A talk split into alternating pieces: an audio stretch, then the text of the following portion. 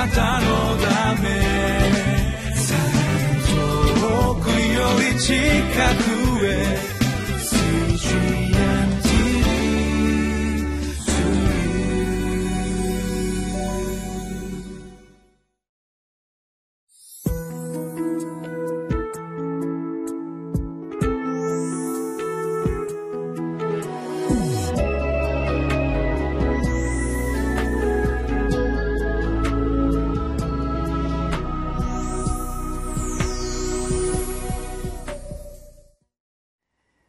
リビングライフをご覧の皆様。私は東京の世田谷区にあります玉川キリスト中央教会の本間と申します。よろしくお願いします。今日は主の宮である私の存在により清い生き方を表せますようにと題して詩篇の15編からその恵みを味わってまいりましょう。この詩篇の15編は5節という短い詩篇ですけれども神様の前に出ようとする私たちを深く探るそのような御言葉であると思います。一節に「主よ誰があなたの幕屋に宿るのでしょうか？誰があなたの聖なる山に住むのでしょうか」と書いてあります「主よ」と神様に質問しています。これは主に向かってあなたの幕屋に宿るのは誰か誰があなたの聖なる山に住むのかと質問をしている。そういうふうにももちろん理解できますし私はそのようなものでしょうかと自分がそのようなものであるかどうかを問うているとも言うことができるでしょう。この御言葉から教えてまいりたいとも教えられてまいりたいと思います。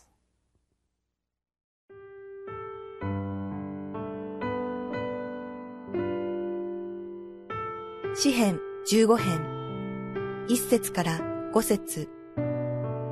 主よ、誰があなたの幕屋に宿るのでしょうか？誰があなたの聖なる山に住むのでしょうか？正しく歩み、義を行い、心の中の真実を語る人。その人は舌を持ってそしらず、友人に悪を行わず、隣人への非難を口にしない。神に捨てられた人をその目は蔑み、主を恐れる者を尊ぶ。損になっても立てた誓いは変えない。金を貸しても利息を取らず、罪を犯さない人に背いて賄賂を取らない。このように行う人は決して揺るがされない。主よ誰があなたの幕屋に宿るのでしょうか？誰があなたの聖なる山に住むのでしょうか？というこの詩人の質問に対し主はもしくは主に向かってこの詩人自身が私はこのようなものであるでしょうか？と主の見前に出る者の資格を一つ一つ挙げていっています。正しく歩む。義を行う。心の中の真実を語る。舌を持ってそしらない。友人に悪を言わない。隣人への非難を口にしない。神に捨てられた人をその目は蔑む。少し分かりにくい表現ですね。主の目にかなわないものは退けるとそのように訳してある聖書もあります。そして主を恐れる者を尊ぶ。損になっても立てた誓いは変えない。金を貸しても利息は取らない。そして罪を犯さない人に背いて賄賂を取ることをしない。これらのことが挙げられていますけれども一言で言うならば神様の喜ばれる生活を歩むことを願うというふうにまとめることができるでしょう。その具体的なこととして口を持って言葉を持って他人を貶めるという罪を犯さない。そして自分の当然の権利を主張しないで他の人？特に弱さの中にある人々に寄り添う心を持って生きる。そのようなことが挙げられています。私たちは神様に喜ばれるために礼拝に励みます。そして心から賛美を捧げます。そして毎日毎日聖書を読みます。また一生懸命奉仕をします。こういうことは非常に分かりやすいですしまたそこに私たちの心を向けることですね。しかし私が気に入らない人私を傷つけた人私の快適さを損ねる人。こういう人がいる時にたまった自分の不満を解消するために誰かにその人の悪口を言ってしまう。これを言わなければ気が済まないと言って誰かの欠点を人に訴えている時私たちの内側には何があるのでしょうか？私たちの心の中で何が動いているのでしょうか？2節から5節の一つ一つの言葉は？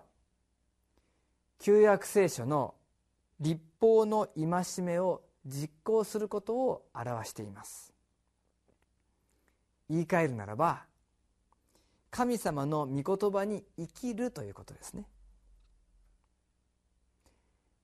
新約聖書のヨハネによる福音書15章5節に「私はブドウの木であなた方は枝です」「人が私にとどまり私もその人の中にとどまっているならそういう人は多くの実を結びます。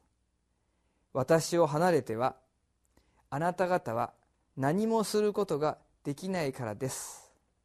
と書かれています。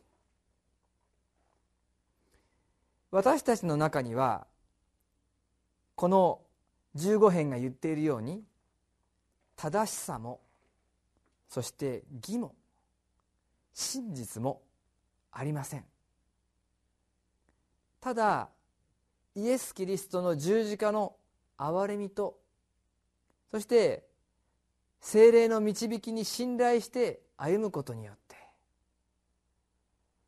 この15編で言われているような主の前に出るそのふさわしい姿というものが与えられていくのです。今一度自分自身の内側を御言葉の光によって光を当てていただいて見つめてみましょう。周りの人に対して私はどのようであるのか。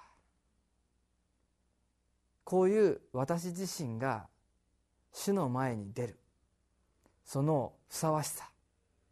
もし私自身が主の前に出るのにふさわしいと自分で自分のことを思っているならば私たちはもう一度振り返る必要があるかもしれません。ただ私たちはキリストの十字架の憐れみによって主の前に立つものとされているのです。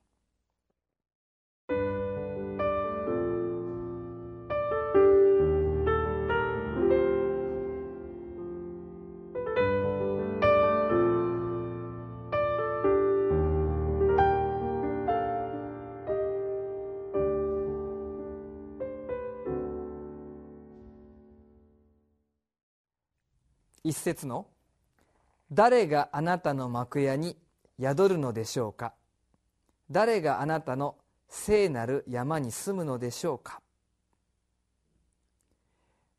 幕屋というのはもともとはイスラエルの人々の出エジプトの旅の時の聖女。いわば神殿です。この神の幕屋はイスラエルの民と共に移動しそれは常に神様がこのイスラエルの民の中に御臨在くださることの象徴であり約束でした。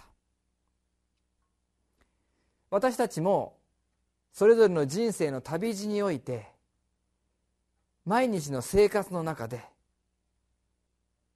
神様の御言葉が真実に私たちの内側にとどまることを祈り求めてまいりましょう。お祈りを捧げます。愛する天のお父様あなたの見前に出る価値のない資格のないものでしたけれどもイエス様の尊い十字架によって神の子とし毎日があなたと共にあなたの御臨在と共に生きる素晴らしい恵みの中に導いてくださっていることを感謝します。どうぞそのあなたの恵みにふさわしくあなたの御言葉によって内側に真実を宿しまたその御言葉に生かされまたその御言葉に生きようとする思いを常に与えられながら一日一日を進みゆかしてくださいますようにお願いします。ふさわしくないものの礼拝を喜んで受けてくださるあなたに心からの感謝を捧げます。尊いイエス・キリストの皆によってお祈りします。アーメン。あなたのため遠くより近くへ。